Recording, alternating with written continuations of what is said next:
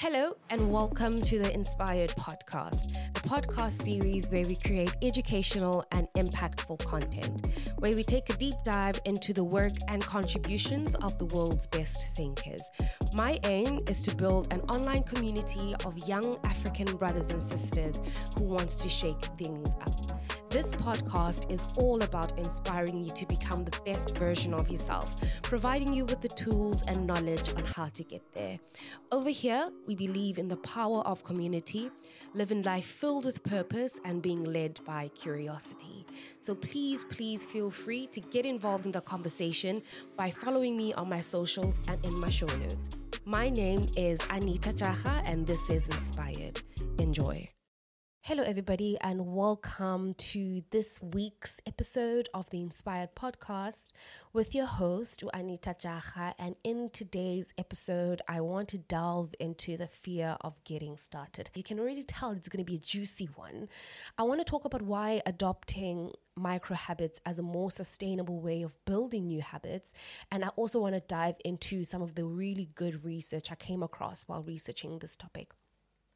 Now, when I talk about the fear of getting started, I'm not referring to the phobias, the neophobia, phobia, which is usually described as the irrational fear of anything new, especially if it's a persistent and abnormal fear.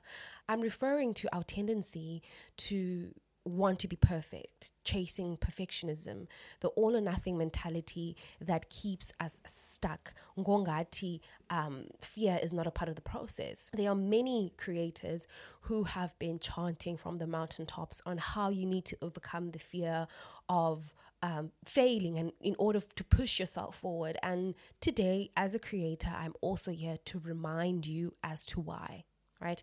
So, like many of my episodes and topics, many of my episode and topics, guys, the way I choose them, I feel like sometimes I choose them to remind myself of these concepts as well, because I'm also not perfect and I tend to, you know, fall into bad coping mechanisms and especially this one, I feel like I'll be calling myself out throughout this episode. But you know what? Let's get into it. There's some juicy um, research that I really want to tackle today. So let's get it. I think when dealing with anything new in our lives, there's an initial fear, right? There's that resistance, whether it's starting an art project, career progression. It's quite hard to jump into something new when you're not exactly sure what you're doing, you're not sure on how to achieve it and how to measure what you have achieved or not, right? A, a blank page, a blank canvas, a blank slate can be very daunting. We fear failing, and that is understandable. Same girl. But failure is a part of the process. We learn from our mistakes. I think wanting to be perfect in everything that you do is robbing you of all of the good lessons that you could be getting from the process, right? But I get it, failing sucks. But I think that we fear more of what other people will say than fear itself. I'm not sure if I'm making sense. So we don't fear failure, we fear other people seeing us fail. We fear other people's comments on us seeing us fail. But how do we ensure that we set ourselves up for the best outcomes? And for me, that's habit building, solidifying good habits into our routine, embedding habits sustainably to ensure long lasting results. Which brings me to my first point of today's episode, which is embracing micro habits. When I think of micro habits, I think of them as the easiest way to keep the promises you make yourself. Truly, guys, the easiest way. I believe it's much more realistic, it's much more sustainable, it's a much more sustainable way of introducing new habits into your system or in your way of living. Micro habits are tiny daily tasks that will ensure that you meet your ultimate goal. They are the only guaranteed way, in my opinion, to ensure long lasting change. Emphasis on long lasting. And I'll be honest with you guys, the only way that I'm able to achieve what I have achieved so far this year was through making it easy for myself to succeed. I am one, I'm a babe who likes to work smarter and not harder. So if if I have to do something, honey, I'm going to make it as easy as possible for me to meet my goals. That means daily micro habits that compound ultimately towards a goal. For example, so this year in the beginning of the year, I was doing a professional certificate. I started the certificate I'd say November. So you, you can imagine Uh, through December groove I was doing this professional certificate, right? So the certificate itself is a six month course that I managed to complete in three months, which I'm not really happy about that because I really wanted to finish it in two months, but I finished it in three months. I did so by making sure that every morning before I start my nine to five, I do a bit of coursework. So I wake up most every day, 6 a.m., and I have about three hours to myself before I start working. I adopted this from a YouTuber actually that I used to watch way back. She she usually would wake up every single morning and make sure to work for herself before she works for someone else. And that's a philosophy that has stuck with me and that I fully sort of adopted and embraced in my life. And it has worked it has worked. I don't know, man. It's just there's an intentionality there as soon as you start your day. Yes, some mornings are, are challenging because those who know me, you guys know I'm not a morning person. It, it really doesn't come easy at all. I literally have to fight myself every morning. So some mornings it's not 6 a.m. on the dot. Some mornings it's 6:30. Some mornings it's 7:15. And even if I've woken up late or don't get to have that full time to myself for whatever reason, it's still to me a successful morning regardless because I showed up. Some days my 100% looks like 30%, and that's okay because that's the best that I can do. And what is important is that I showed up. I feel like it eliminates the all or nothing type of thinking, which is another trap. You know, I, I feel like as Im- ambitious people, we often want to do things a certain way. We want to do it perfectly and perfectly on the first try. I'm also guilty of this. But the reality is that the all or nothing mentality is the main reason why some of us never see ourselves through the other side. And speaking of the all or nothing mentality, let's actually talk about the dangers of having this way of thinking because it honestly hinders you from making the progress to your goals or in any level or in anything that you want to achieve. So, the all or nothing type of thinking refers to thinking in extremes. You are either on the extreme sides of the spectrum, right? You are either a success or a failure. There's no in between and there are no gray areas. It is where you view yourself as either good or bad.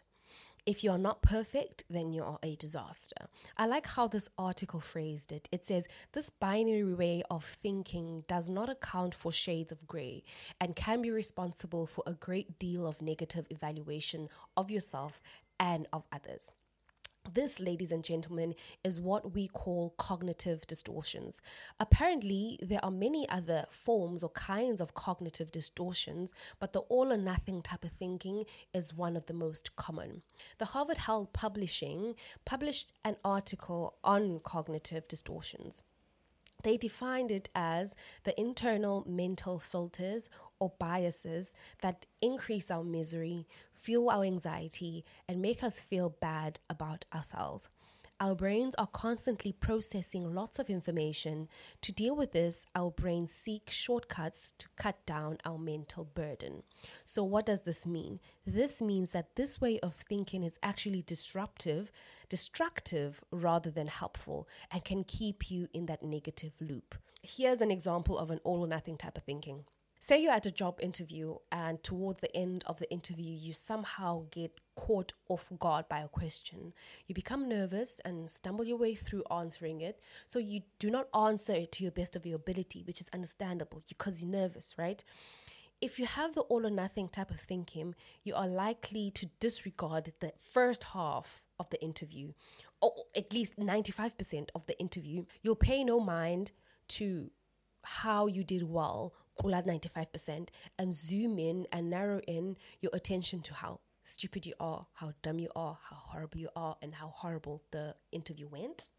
Sound familiar? This cognitive distortion is very unreasonable, as you can tell, in its expectation because it accepts no outcome lower than your entire 100%. So be careful of how you handle your emotion and be very and especially careful of how you speak to yourself because this can lead to low self esteem and confidence issues that was self inflicted, girl. You know, arising from the fact that you judge yourself too harshly. And one thing about me, I am an advocate for micro habits. truly because it is sim- it's it's simplistic in its design and it doesn't take much effort executing it in your day to day right? Let's say your goal is to drink more water. You want to drink more water? Okay cool. Then commit to drinking just one extra glass of water a day. Simple. Instead of buying guys have you seen those big eh, humongous bottles? The one that ah those jugs man the one that even has like have the times 9 a.m., 10 a.m., you know, the whole day. I just feel like for somebody who's trying to intake water, it, okay, yes, it might work for some, but I just feel like if you want a person who is really good at taking your water, that actually can make you feel horrible about yourself because you're going to look at that jug and you're going to feel an, an, an, an overwhelm because it's not it's not your norm instead of taking small manageable steps you know to sort of build yourself up in a bit right? Another example, let's say if you want to quit alcohol. So you're going to wean yourself off slightly. If you drink 12 savannas, next time you drink 11 savannas, you know. Do you guys know that TikTok? If you can't tell, guys, I'm in a very giddy, very giddy, very playful mood today, but I, I hope you bear with me. If you drink 12 savannas, the next time drink 11 savannas, you know, just more, make small, manageable milestones towards your goal. Um, I think for me, Im- embedding small micro habits per day nullifies this notion of being perfect every time you show up for something and it eases the pressure of allowing yourself to be kinder to yourself. My second point is to identify the root of your fear. As I always say, you have to know where you are currently in order for you to move forward right? Simple rule that applies to all aspects of your life, and this time is no different as well. You need to sit down with yourself and understand where this fear comes from. Psychotherapist Kristen Martinez said, If you can come to a place of understanding as to why you have these fears in the first place, you can play the role of scientist.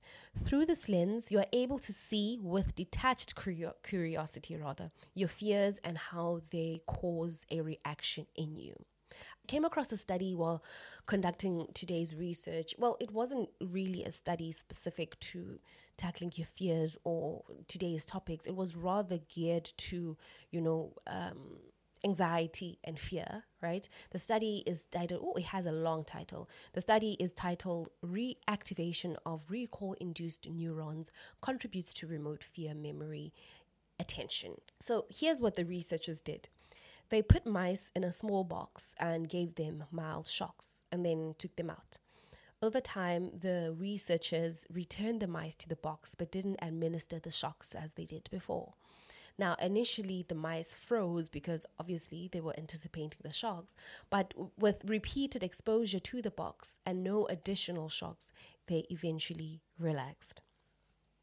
This experiment showed them that human beings with repeated exposure to an event that creates trauma can help the anxiety subside. So, for example, the treatment of fear of flying is often exposure therapy that involves slowly and repeatedly being exposed to the object that is feared in a controlled environment though so if you have the fear of failing the only way to overcome that fear is to fail I always say this if, if you want to be good at something, you have to be bad at it first. And there you have it, folks. We have reached the end of today's podcast. I know venturing into new territory, trying out something new can be daunting because the possibility of failing is always high. And it's almost guaranteed that you're going to fail on the first try, which is scary and understandable. So, even through your fear, personal growth, remember this that even through your fear, personal growth requires one to step out of your comfort zone by confronting these fears in order to reach your dreams. Again, remember, this is not a me thing, this is an us thing. So please feel free to reach out to me via emails or any of my socials and let me know what you want me to talk about next. See you next week.